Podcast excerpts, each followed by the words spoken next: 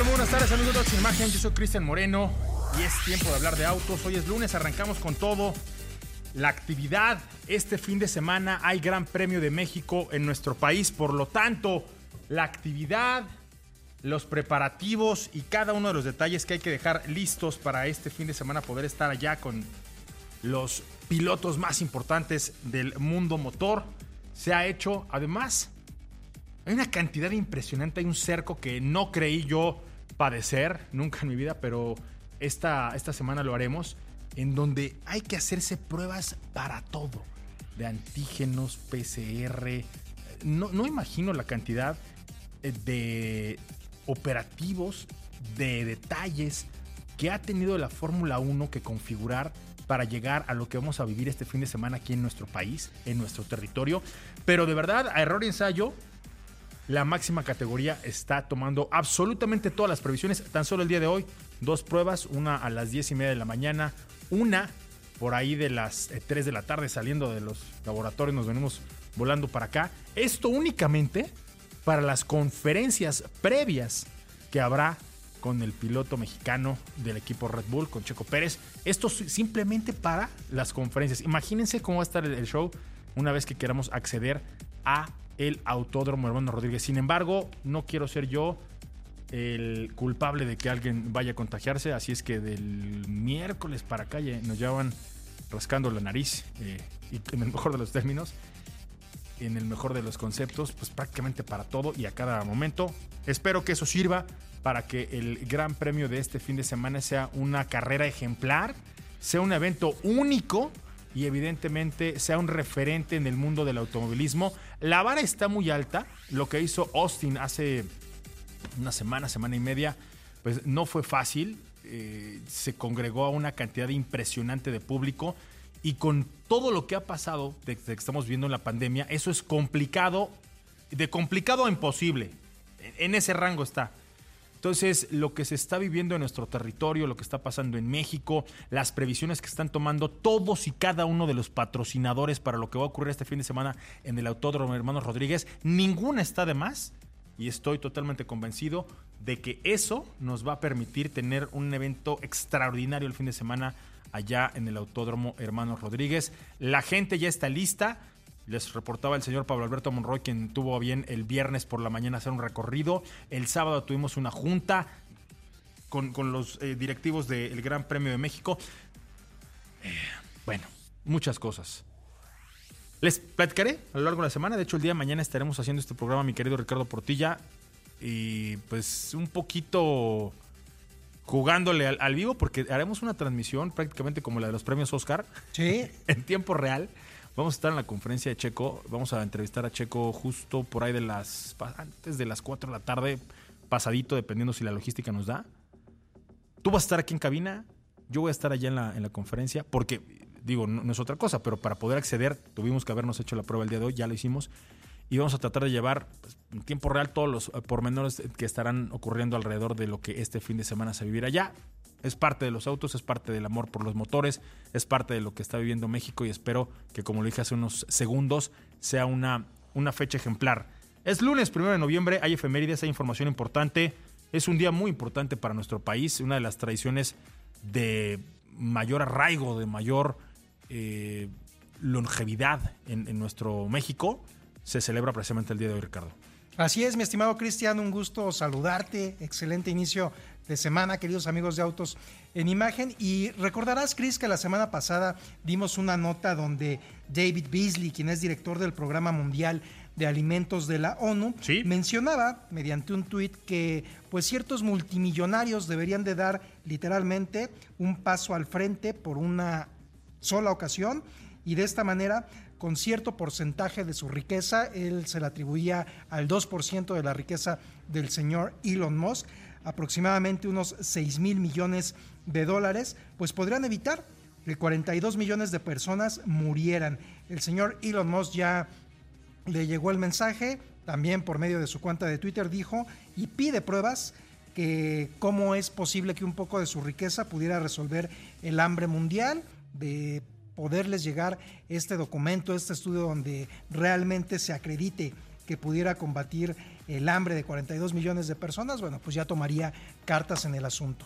Ahorita, en un momentito más, vamos a estar dando todos los detalles pues, de esta discusión por medio de redes sociales. No es para menos. Si tenemos conectado por ahí al señor Pablo Alberto Monroy Castillo, ahí está Pablito. ¿Cómo estás, Pablo? Muy buenas tardes. ¿Dónde andas? ¿Qué traes el día de hoy? Señor Moreno, muy buena tarde, buena tarde a todo el auditorio de Autos en Imagen. Pues estamos listos ya, ya para esta semana que se viene con mucha actividad por parte de la Fórmula 1 en nuestro país. Y bueno, pues a lo largo de la semana las actividades eh, no van a parar hasta el día de la carrera, el próximo domingo. Pero bueno, fíjate que hay información interesante que se genera que tiene que ver con estas llamadas a revisión, porque pues no solamente sucede en las marcas eh, más generalistas, sino también sucede eh, en marcas de vehículos o de superdeportivos. Entonces, bueno, en ese sentido, pues Ferrari da a conocer que está retirando del mercado cerca de 10.000 variantes del 458 y 488 construidas entre 2009 y 2019 por una posible fuga de líquido de frenos.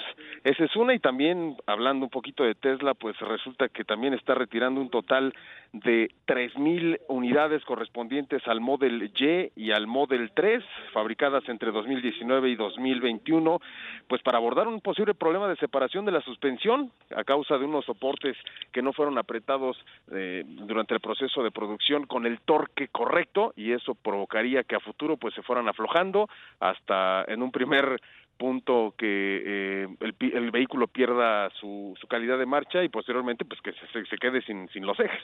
Eso es un poco de lo que traemos. Platicamos eso en un ratito, mi querido Pablo Alberto. Así es, efemérides importantes también. Para que vean que no es una situación que únicamente esté vinculada con una marca en particular, a cualquiera le puede pasar. El que no cae resbala, ¿no? Dice por ahí el Así refrán. es. Y que le toca a Ferrari y que le toca a Tesla no es poca cosa, Ricardo. Les cuento lo que ocurrió un día como hoy, un primero de noviembre, pero de 1962. Y esta es precisamente de aquí, de nuestro país y de la Ciudad de México. Un día como hoy, pero del 62, murió Ricardo Rodríguez en la Ciudad de México a la edad de 20 años. Esto allá en el circuito de la Magdalena Michuca. Hoy, Autódromo Hermano Rodríguez, un nombre que se le pone posterior a esta fecha. El piloto mexicano falleció precisamente en circunstancias lamentables tras un accidente que sufrió en la entonces peraltada del circuito mexicano, una peraltada que era muy diferente a como la conocemos el día de hoy. Este gran piloto mexicano eh, tuvo un fallo en la suspensión trasera que finalmente provocó que su vehículo saliera impactado en contra de las barreras de aquel tiempo, matándolo pues, de inmediato. Tras la muerte de su hermano menor, Pedro Rodríguez, consideró muy, muy seriamente su retiro de las carreras. Sin embargo, los siguientes años, pues, se recuperó de la tragedia y obtuvo grandes resultados en el automovilismo internacional. Y, pues, como reconocimiento a esta gran trayectoria de ambos pilotos, por muchos considerado a Pedro el mejor de todos los tiempos, pues es que se le decidió ponerle este autódromo, autódromo hermano Rodríguez. Ricardo Rodríguez, para que más o menos se den una idea del el hombre del que estoy hablando, formó parte de escuderías del tamaño de Ferrari, Lotus, Cooper, y en aquel entonces corrió para marcas como Porsche. Equipos como BRM lo consideraron lo mejor de su época, lo mejor de su generación, y llegó a disputar incluso carreras que, para su edad eran en aquel entonces imposibles de ver en un chamaco tan joven como las 24 horas de Le Mans. También allá en Daytona y los mil kilómetros de Monza. La Fórmula 1, bueno, vio crecer a, un, una gran leyenda. Si es que un día como hoy, lamentable, yo he escuchado cualquier cantidad de leyendas, mi querido Ricardo, cualquier cantidad de acontecimientos eh, que finalmente le dieron a Ricardo, el hombre que murió un día como hoy, pero de 1962, un, un, lugar muy particular en la historia del automovilismo mexicano, pero no solo en México, sino en todos los lugares en donde se conoció a este chamaco, se habla bien de él, se habla del gran proyecto que pudo haber llegado a alcanzar, que pudo haber llegado a hacer, de no haberse enfrentado con la muerte. Una leyenda que digo, no tengo a lo mejor más elementos que los propios rumores de quienes estuvieron ahí presentes ese día, dice que Ricardo había marcado el mejor tiempo aquel día y que se iba, se retiraba ya a un evento propio de, de la fecha, que no estaba corriendo con la escudería con la que él estaba contratado porque decidió aquella escudería, la escudería Ferrari, no venir a participar en ese gran premio, que no era un gran premio que tomara puntos del campeonato mundial. Así es que pidió permiso. Oye, es casa, tengo que ir a correr. ¿Me dejas correr con, con otro equipo? Lo hizo y eso provocó que no viniera con su equipo titular. Sin embargo, había marcado el mejor tiempo y ya se retiraba un evento cuando vio que otro piloto le había quitado esta posición. Y dijo, no, a ver, ¿saben qué? Espérame tantito se puso el Nomex, se metió de nuevo a la, pista y bueno, acabó eso en tragedia. Un día como hoy que pues de forma muy particular pone otra vez a México precisamente en estas fechas Exacto. cercanas al Día de Muertos, que es un día, como lo decíamos, un momento muy importante para la tradición mexicana, en una carrera que al menos el primer año del Gran Premio de México evitó a toda costa que se hicieran alusiones al Día de Muertos, por lo que a la Fórmula 1 le, genera el Día de Muertos. Un Día de Muertos, hablar de ello en una pista, en donde estás jugando la vida, en donde hay tantos riesgos, en donde es tan delicado, estaba muy cerquita lo de la muerte de un también piloto importante ahí en, Fórmula 1, dijeron no y tuvieron que darle paso a otras cosas. No fue sino hasta el segundo año que se permitió esta, esta celebración. Y luego que son muy supersticiosos los pilotos. Muchísimo. Bueno, si tú quieres conocer a alguien supersticioso, ponte a hablar con un piloto de lo que sea, de lo que sea. Pues bueno, no hay que dejar pasar esta fecha importante.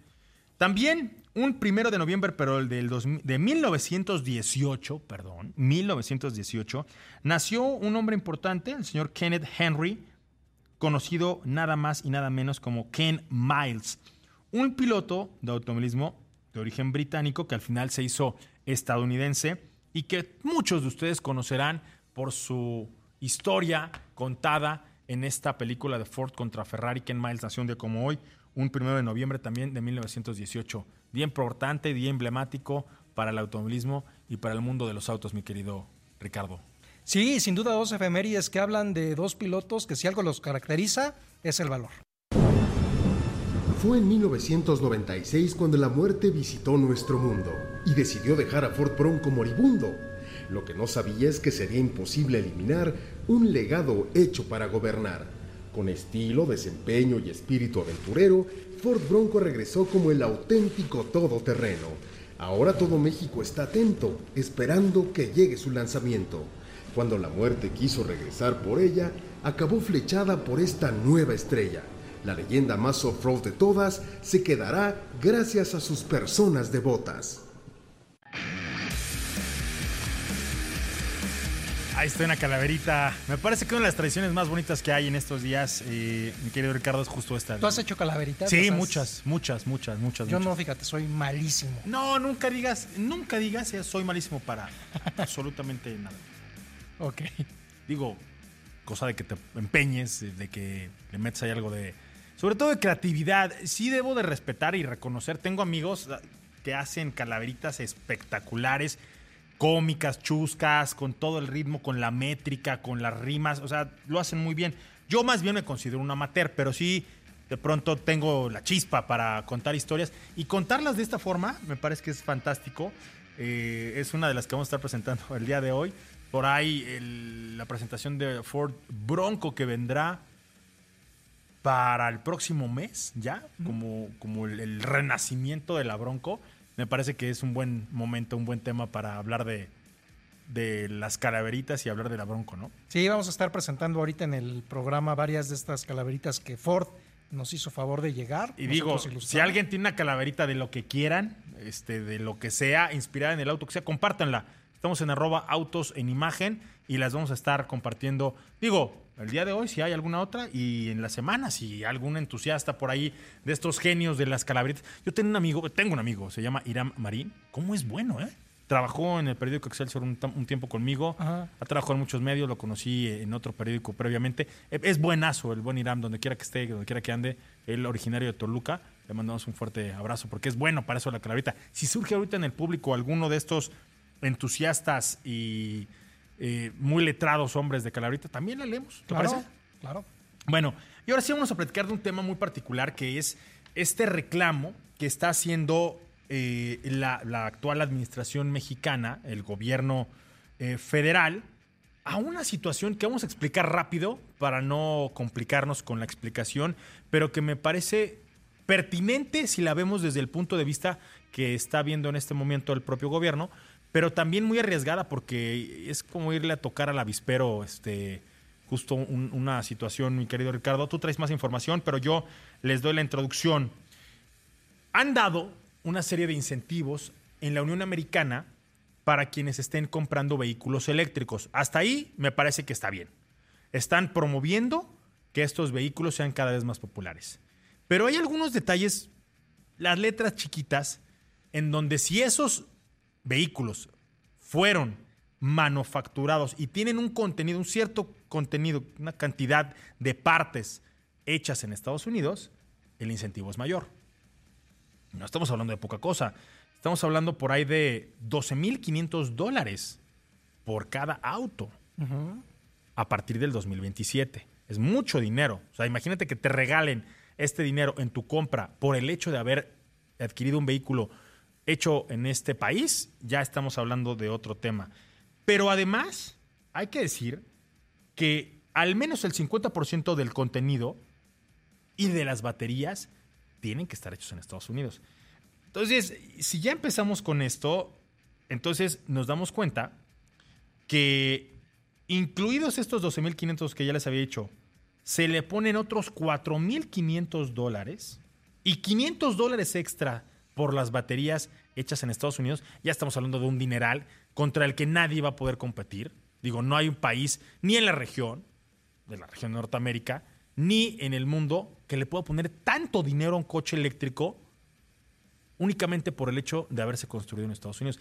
Y aquí es en donde vienen los asegúnes, porque precisamente nuestro país manda una carta en donde le dice a los eh, gobernantes, porque lo manda a la Cámara Baja, lo manda a, los senadores, lo o sea, lo manda a muchas autoridades de Estados Unidos, y dice, las disposiciones anteriores son contrarias a las reglas de valor de contenido regional acordadas en el TEMEC, por lo que respetuosamente solicito que éstas consideren incluir incentivos para todo el contenido regional y ensamble norteamericano de manera compatible con el tratado. Esto es la carta que mandó la titular de Economía, Tatiana Cloutier.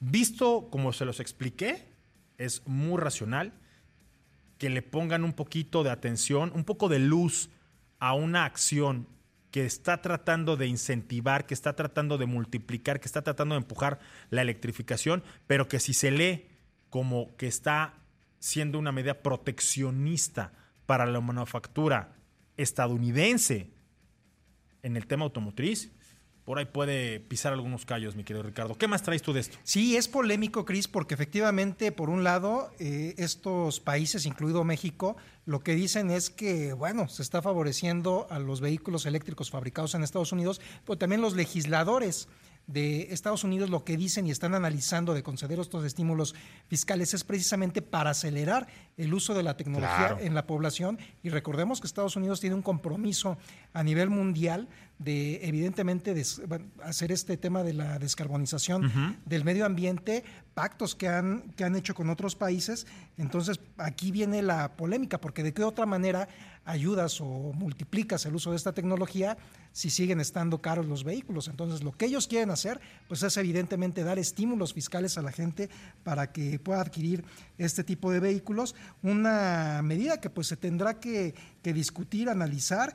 Y fíjate, además de México, esta carta eh, la están firmando la Unión Europea, eh, Alemania, Austria, Bélgica, Canadá, Chipre, Corea del Sur, Croacia, Eslovenia, Eslovaquia, España, Estonia, Finlandia, Francia, Grecia, Holanda, Irlanda, Italia, Japón, Malta, Polonia, República Checa, Rumania y Suecia.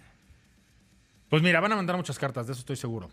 Lo que dice aquí Tatiana Cluteri me parece muy prudente es que no únicamente estén hablando de contenidos nacionales, sino de contenidos regionales, porque hay un tratado de libre comercio de por medio en donde ya tenían un contenido regional, ya habían establecido una cantidad de partes fabricadas en la región. Entonces esto te volvía competitivo y realmente abrías la estructura regional. Pero esto únicamente para Estados Unidos, pues pone en la mesa muchas situaciones que son dignas de analizarse y discutirse.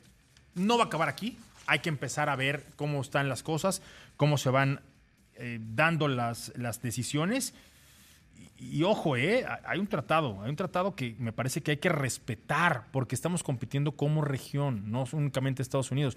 Y México tiene una huella de producción impresionante que en muchos casos ha favorecido a la región. No ha sido un tema únicamente para México. Que México se ha visto eh, beneficiado, sí, pero también México ha puesto de su parte, mi querido Ricardo. Sí, que se resume a lo mejor para simplificar un poco la situación de práctica desleal, porque evidentemente todos están alineados a una misma eh, estructura y sin embargo Estados Unidos al aplicar estos estímulos favorecería con ello la compra de sus autos.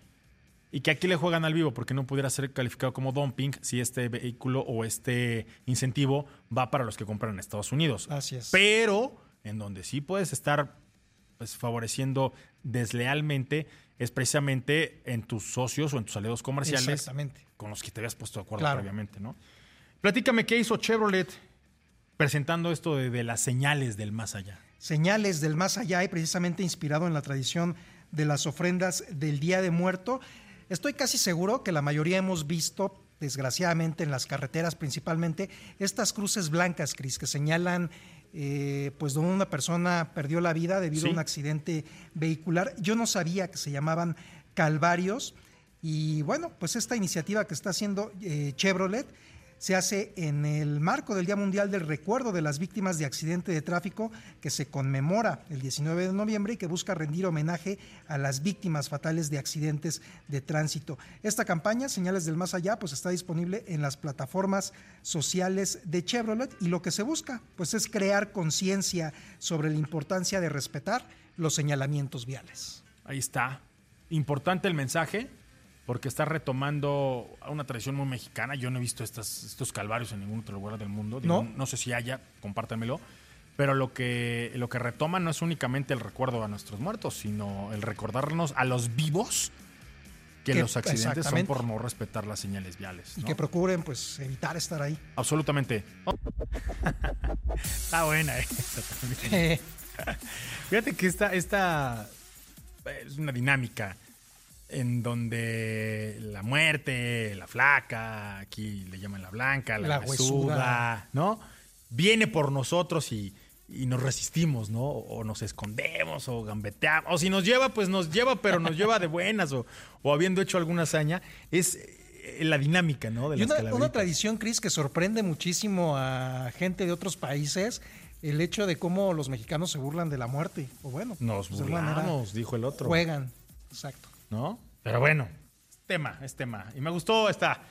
Es un coche que a todos nos gusta, ¿no? Es la Lobo, es referente. Solo se llama Lobo aquí en México, es la F-150, ¿no? Y aquí decidimos hasta cambiarle el nombre a, la Lobo. Pues vamos a platicar de otra cosa, como dicen por ahí. Te voy a contar algo que me pasó en la mañana y cuando me fui a hacer esta PCR para el evento. ¿Cómo cuántas llevas, amigo? A lo largo de la pandemia. Ajá entre PCRs, antígenos, este, no sé si hay otras, pero de estas rápidas que te pinchan, no sé esas a qué categoría pertenezcan, no menos de 50. Seguro. No menos. Está bien, me, da gusto porque es parte de es parte de estar cuidándonos, o sea, no solo tú, sino las personas que te rodean, ¿no? Vamos a hablar acerca del Nissan, Nissan, del Nissan Leaf, o te lo digo en japonés, Nissan Leaf el mejor auto eléctrico familiar semi nuevo. Es un auto que por mucho, y lo decían hace unos días el señor Pablo Alberto, ya sabes que él es arrojado. Me encanta cómo Pablo llega y te da unas premisas bastante particulares. No, es que te conviene más comprarte un mini eléctrico que un Nissan Leaf, ¿no? que Pablo anda raro, ¿eh? No sé. Ya, sabes. Con que, esté, con que esté en lo correcto y no nada más peleando por pelear, yo le doy cabida y. ¿Ya lo perdonaste por no vernos? Ah, no, por no ir a comer con nosotros hoy no lo perdono. Pero bueno, de eso habla un rato. Es nombrado mejor auto eléctrico familiar seminuevo y esto no en cualquier lugar. Es un reconocimiento que se da en Reino Unido y justo toma en cuenta, considera que aquellos vehículos que ya han sido vendidos tienen una eh, reacción diferente cuando ya están en casa, cuando ya están en tu garage, cuando ya tienen que hacerle frente el día a día, que lo que anticipaste cuando lo estabas comprando. En la agencia todos los coches se ven guapos y son bonitos y lo que tú gustes y mandes, mi querido Ricardo Portilla. Pero ya que lo tienes en casa, este ejemplo lo he utilizado en infinidad de ocasiones y todos concluyen que es uno muy acertado. No es lo mismo ser novio, ¿no? Querer conquistar a una chica, ponerte tu mejor ropa, llegar planchado a la casa, saludar, señora, buenas tardes, señor, me retiro, ir perfumado, que una vez que ya son esposos, pues la gente saca el cobre, ¿no? Es precisamente ese mismo fenómeno el que ocurre con los vehículos que ya están en casa. Y este premio que se le da a este Nissan Leaf es por ser un gran auto seminuevo. ¿A qué me refiero? Un auto del día a día. Un vehículo que te está permitiendo vivir esta transición de un auto impulsado por un motor de combustión interna a un vehículo 100% electrificado. Aquí en nuestro país debe ser considerado el primero, el primer eléctrico que llegó, el primer 100% eléctrico.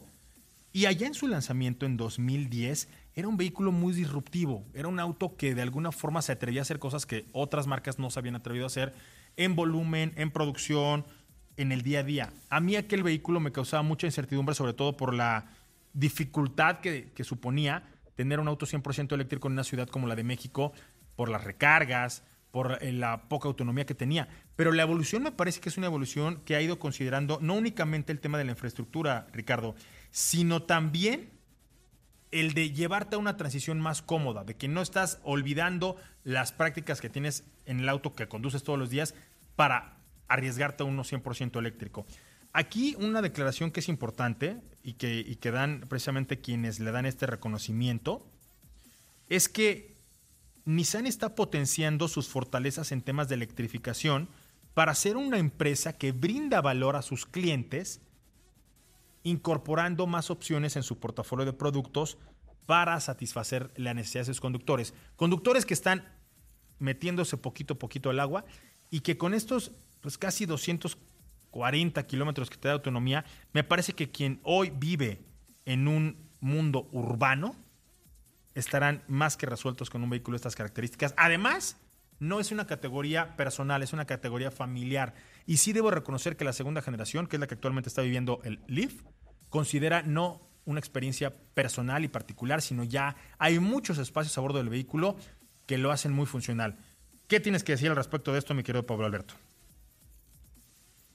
Eh, bueno, sigue siendo un coche que que me atrevo a decir que puso en marcha la revolución eléctrica y bueno, pues con este reconocimiento que hacen a este vehículo allá en el Reino Unido, pues eh, básicamente analizaron eh, sus costos de mantenimiento, eh, también por ahí el costo de propiedad, rendimiento, también comodidad, seguridad y practicidad y sobre todo cómo va envejeciendo este vehículo y bueno, pues se lleva se lleva este galardón como el mejor auto eléctrico familiar seminuevo por parte de los premios Car Buyer Car of the Year 2022 allá en el Reino Unido, señor Moreno. Repíteme estas tres o cuatro premisas por las cuales fue reconocido este auto. Pues mira, primero es en términos de costos, propiedad, Costos, rendimiento, propiedad, rendimiento. comodidad, seguridad y practicidad. ¿Aún así sigues pensando que el, el Mini es mejor compra, el Mini eléctrico? Pues es que mira, estamos hablando de un vehículo que eh, en plataforma, en desarrollo, pues es, es completamente más nuevo el Mini que el, que el Leaf, Ajá. definitivamente. Tenemos mayor autonomía Ajá. Y, y, y- y hay que ser honestos, un- un- en México normalmente la gente, o sí, los compradores nos vamos un poco más apostando por el precio, y qué vamos a obtener por eso, a quizá algún otro beneficio. A ver, si ponemos en el mercado un Mini que te va a costar eh, 870 mil pesos y este otro coche te va a costar por arriba de los 950 mil pesos, Así funciona en México, créeme, en la mayor parte de, de los mercados, y no solamente en los coches, sino en, en otros en otros ámbitos, siempre o normalmente el precio siempre es el que va como a, a estar por encima de, de muchas cosas, aunque eh, muchas veces no sea la mejor opción, ¿no? Mira, acabas de decir cuatro premisas importantes. Hablaste de seguridad, hablaste Ajá. de costo de tenencia, que es lo que estás pagando por tener el auto, Claro, desde los impuestos hasta la matriculación, los seguros, y hablaste de una cosa importante que es la versatilidad. claro. El que me contestó ahorita fue un señor soltero, ¿no? Sí. Quien no tiene ninguna responsabilidad o obligación de preocuparse por el tamaño de la cajuela. Sí, no, claro, desde luego. Que si invita a subir a alguien a su lado derecho, eh, es a su chica, que no tiene que llevar atrás a los niños, que no está pensando en las... Entonces, qué bueno, Pablo, tienes razón. Tu respuesta es totalmente acreditada, pero son dos mundos diferentes. Yo, personalmente, no los pondría a competir. Ya Claro, en unos años. Cuando tengas que pensar en los niños y en la silla del bebé, me darás un poco la razón. No, completamente. Tenemos, obviamente en el IF, pues es prácticamente un hatchback Ya- con ya- las, ya se con echó las de cajuelas, ¿no? Pero, pero honestamente no Ah. había visto esa parte. Son dos mundos distintos, Pablito. Ahora vámonos a lo que hizo precisamente eh, la marca Audi, porque ya está haciendo algo que únicamente eh, habíamos visto en, en firmas como Tesla. Audi está actualizando sus e-tron de los años 2019 y 2020 para a través de una reprogramación de software, es decir, es el mismo vehículo que mágicamente estaría ganando 20 kilómetros adicionales a su rango de autonomía. Es decir, el vehículo consumiría, consumiría menos energía para darte más kilómetros con recargas similares a las que estás haciendo. Son vehículos de 2019 y 2020 y esto te permitirá tener un e-tron Sportback, este que sí es un auto con el que te van a dejar irte a divertir, pero vas a llevar también a la familia, Pablito, Claro, con, con algo que me parece que estarían beneficiando no solamente a las 34 mil unidades que ya se vendieron de estos autos, sino a todos aquellos que hoy en día estén proyectando comprar un vehículo de esta marca y que digan, no importa que la compre hoy, si viene una actualización, si viene algo nuevo que mejore a mi vehículo, no es necesario traer el 2023. El 2020, el 2019 se pueden actualizar mediante el software. Platícame de esto más, por favor, Pablo. Y, y fíjate que como resultado pues de esta actualización que bueno los, los clientes que tengan un vehículo de estas características un Audi e-tron eh, y que tendrán que acudir a algún concesionario para justamente aplicar esta esta actualización pues prácticamente queda eh, el mismo nivel de autonomía que ofrece un, un e-tron de, de- de hoy en día no un 2021 2022 y que se posiciona en 437 kilómetros de autonomía por recarga y también importante apuntar que que además de la capacidad de la batería, pues este nuevo software software también pues optimiza la gestión del motor eléctrico delantero, obviamente para mejorar la eficiencia y bueno, pues en el modo de conducción normal, el motor responsable de la de, de propulsar este este vehículo Sí. es el eje trasero Muy bien. y mientras que el delantero pues permanece eh, desconectado pues prácticamente en todo momento a menos que se le exija o cambiemos el modo de manejo y también hay hay actualizaciones en cuanto a la refrigeración, sí, sí. eh, sistemas de alto voltaje, en fin, todo, Todo lo que tiene que ver con el tren motriz. Así lo es, Pablito. Te quiero contar algo porque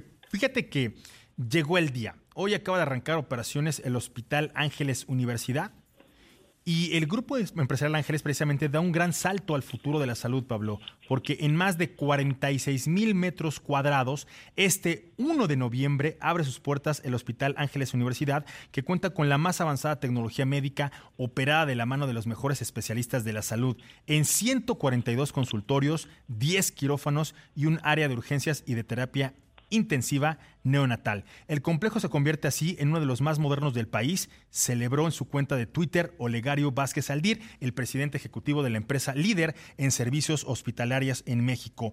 Hoy despegó el Hospital Ángeles Universidad, la mejor los mejores especialistas de la salud, 142 consultorios, 100 camas, 10 quirófanos, la más avanzada área de urgencias y la terapia intensiva neonatal más moderna del país.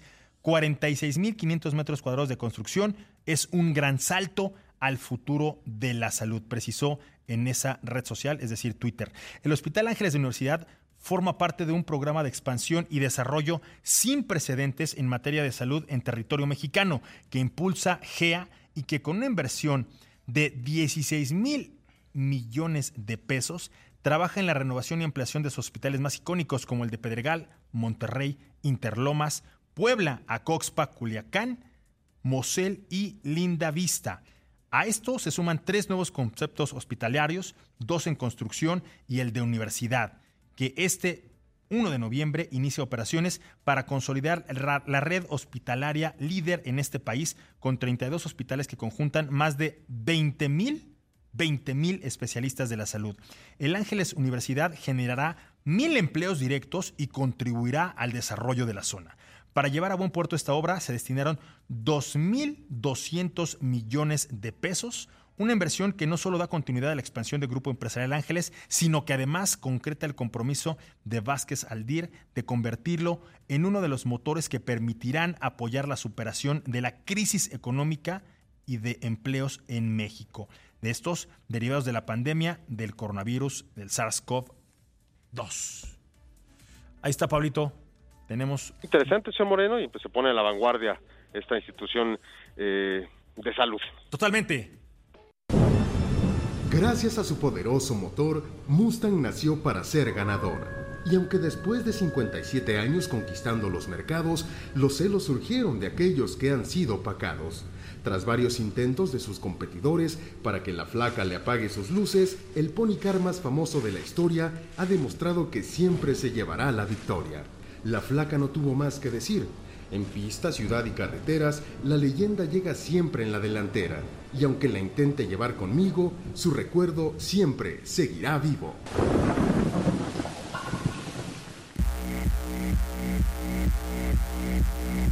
Ya estamos de regreso y vamos a platicar acerca de este cierre ya. El día de hoy, quienes estuvieron en la zona, quienes tuvieron la necesidad o la oportunidad o la obligación o la ineludible ruta del Paseo de la Reforma, ya vieron que están preparando todo para este showrun, esta exhibición que tendrá el día miércoles el piloto mexicano del equipo Red Bull, ahí en estas inmediaciones del Paseo de la Reforma. La avenida pues, más, más emblemática de, de este país. No sé si tú estás de acuerdo con eso, Ricardo. Sí, por supuesto. O tú, Pablito, que antes la querías mucho, inclusive recordaba que te ibas a caminar por las tardes en estas, acompañado de estas calles este, bañadas por la flor de la jacaranda. Una maravilla, una maravilla estar ahí. Estoy de acuerdo. Y el tramo exactamente es entre Lieja y el Ángel de la Independencia. Lieja y, bueno, digo, para las personas que vayan a ir, considérenlo. Para las personas que no vayan a ir, también considérenlo porque esa zona va a estar desde el día de hoy y hasta el miércoles después de las, no sé en cuánto tarden en desmontar, pero calculo 5 o 6 de la tarde, no se paren por ahí. Eh, precisamente habrá un operativo importante para este evento que pues, las personas que de alguna forma no tengan la menor idea de lo que estoy hablando, te lo relato rápido, sacan a un vehículo de Fórmula 1, un monoplaza de la máxima categoría, a correr por la calle. Red Bull se ha vuelto especialista en esta serie de exhibiciones. Hace un par de semanas lo veíamos en, en Dallas, allá en el, prácticamente la zona del centro, del downtown de esta ciudad tejana. Lo vimos también en su momento allá en Austin hace 10 años, poquito antes de que estuviera la carpeta asfáltica que hoy cubre al circuito de las Américas. También lo hicieron allá, en el recorrido que hacen del circuito, como si fuera un auto así, campo traviesa. Ahí también montaron eso. Y lo han hecho en cualquier cantidad de lugares. Acá en México hemos visto que han hecho en Monterrey, en Guadalajara, acá en Ciudad de México, en el Zócalo, en Reforma también lo hizo Renault en su momento. Así es que no, no somos nuevos en esto. Vamos a darles el día de mañana detalles muy específicos de cómo ir, cómo no ir, eh, cuáles son las condiciones para quienes estén ya pensando en darse una vuelta por ahí. Los que no hayan tenido ya accesos o- o visto hacia dónde van, cómo no acercarse a la zona.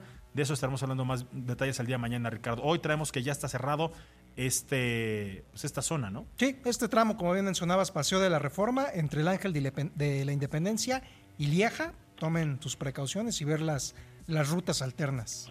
Y fíjense que vamos a subir a las redes este, pues, no sé si llamarlo documental, pero este, este contenido, ¿no? Que está descargando Red Bull, me, me encanta, ¿eh? Me encanta. En el que Checo Pérez narra su ascenso hacia la Fórmula 1. Es un videíto que, ya se descargó de Checo Pérez, se llama For Real, y ahí él cuenta cómo el, el niño loco, así lo, lo catalogan, lo dio todo por las carreras de Fórmula 1 allá en Europa. Me consta gran parte de esa historia porque lo fuimos a ver correr en, varias ocasiones, en varias categorías, en, muchas oportunidades. Y lo que dice aquí del niño loco, pues sí, muchos lo llamaron loco y muchos lo llamaron loco por, creer que podía llegar a donde hoy está, por creer que podía ser un chavo que dejándolo todo acá en México, dejando familia, dejando pues la comodidad de, estar con los suyos, se fue a buscar un- una hazaña que finalmente lo, lo llevó hasta donde está el día de hoy como un piloto de la máxima categoría y como un hombre que hoy se sube, yo podría decirlo, al equipo referente ¿no? de Fórmula 1 que es Red Bull. Él dice, fíjate, en esta cita, soy, em- soy extremadamente afortunado de tener una carrera tan buena en Fórmula 1 y comenzó como un proyecto loco de un niño loco. Llamar a la gente a las 4 de la mañana sin hablar inglés y estoy extremadamente orgulloso de ese niño. No importa lo loco que suene tu sueño, definitivamente puede ser posible. ¿Cómo lo ves? Está increíble, estoy viendo imágenes de este Vamos a tuitarlo, ¿no? documental. Sí, ahorita lo, tuitamos, vale la pena verlo. Ahí ponemos la liga, entran a YouTube directo en el canal de Red Bull. Me gusta, me gusta el tipo de animación, me, me gusta la historia, porque realmente esto es, este, contaron la historia de Checo, ya se habían tardado, ¿no? En hacerlo, pero creo que Red Bull es de esos equipos que ve las oportunidades y las concreta. Y muy a tiempo para conocerlo más a fondo y apoyarlo tanto el miércoles como evidentemente el domingo, el día de la carrera. Absolutamente. Platícame de esta situación. Elon Musk pide que le prueben que con esta premisa de que una parte de su fortuna alcanzaría para acabar con el hambre del mundo. O sea, digo, es sensato. Lo único que yo digo es, si se lo comprueban, ¿no? Sí, fíjate que precisamente Elon Musk, quien es considerado el hombre más rico del mundo, pues desafió esta afirmación del funcionario de las Naciones Unidas que eh, decía que solo un pequeño porcentaje de la riqueza de Elon Musk podía combatir eh, el hambre de más de eh, 400 millones de personas, a lo que pues Elon Musk dijo, si el programa de Mundial de Alimentos utilizando una contabilidad transparente y abierta, puede describir en este hilo de Twitter exactamente cómo estos 6 mil millones de dólares resol- resolverían el hambre mundial. Venderé acciones de Tesla ahora mismo y lo haré. Esto escribió Musk en una publicación de Twitter y pues prácticamente está desafiando estas afirmaciones que hizo el señor David Beasley, quien es director del Programa Mundial de Alimentos de la ONU. Pues que se lo comprueben, es muy fácil. Claro. Sacó sus números, las cuentas, se las pasamos y que se ponga las pilas. Y Musk está diciendo, compruébenmelo y en este mismo instante pues doy esta, esta, esta cantidad. cantidad. Platícame, hay preguntas, aunque sea un par, sacamos adelante, mi querido Sí, Ricardo. hay eh, preguntas. Y fíjate, Salvador Said, quien es un asido radioescucha, nos escribió una calaverita. Dice, autos en imagen, su calavera solicitó. La huesuda de su tumba brincó. A estos tres los llevo, ya que de gorra no los dejo. Mucho conocimiento de autos y motos, pero a Cristian Moreno es al primero que, me- que entierro. Ricardo Portilla por su manejo en curvas, a ese luego me lo llevo. Está buena. Vamos a Está darle buena. continuidad con todo el equipo, mi querido Ricardo. Claro que sí. También Eliseo Vázquez nos pregunta, dice, Cristian, me gustaría eh, consultar contigo cuando, termine la crisis de semiconductores y se regularice la producción de vehículos, ¿es posible ver una baja en el costo de los autos nuevos o que siga en aumento para que la industria recupere lo que ha perdido en la crisis? Lo quiero saber porque si vale la pena comprar ahora o esperarme un año y que bajen los precios y tiempo después. Compra ahora. Yo no soy Nostradamus, pero si vas a comprar algo, hazlo ahora. Si tienes la disponibilidad, el dinero, la liquidez, hazlo ahora. Platicaremos más adelante justo de lo que estás preguntando, porque son muchas las aristas que hay que considerar para ver qué va a pasar una vez que la crisis de semiconductores se estabilice. Pero si puedes comprar, hazla ahora. Le quiero mandar un saludo a Natalie Santamaría, Ricardo. Ella fue la que me hizo la prueba hoy en la mañana para el evento que tenemos mañana con Checo Pérez. ¿Ok? Me encantó que justo a la mitad de que yo llegué a hacer la prueba, le dije a qué iba y dijo, yo soy muy fan de Checo Pérez, por favor, mándale un saludo. Lo haremos el día de mañana, Natalie. Así es. Vámonos, Ricardo. Vámonos, Cristian, hasta mañana. Vámonos, Pablito. Nos escuchamos mañana, señor Moreno. Yo soy Cristian Moreno, por hoy apagamos motores. Mañana nos volvemos a ver aquí en este espacio, cuatro y media de la tarde, ya transmitiendo desde esta conferencia del piloto mexicano. En tanto esto ocurra, por favor, si sale a manejar, las manos en el volante y no en la pantalla del celular. Hasta mañana.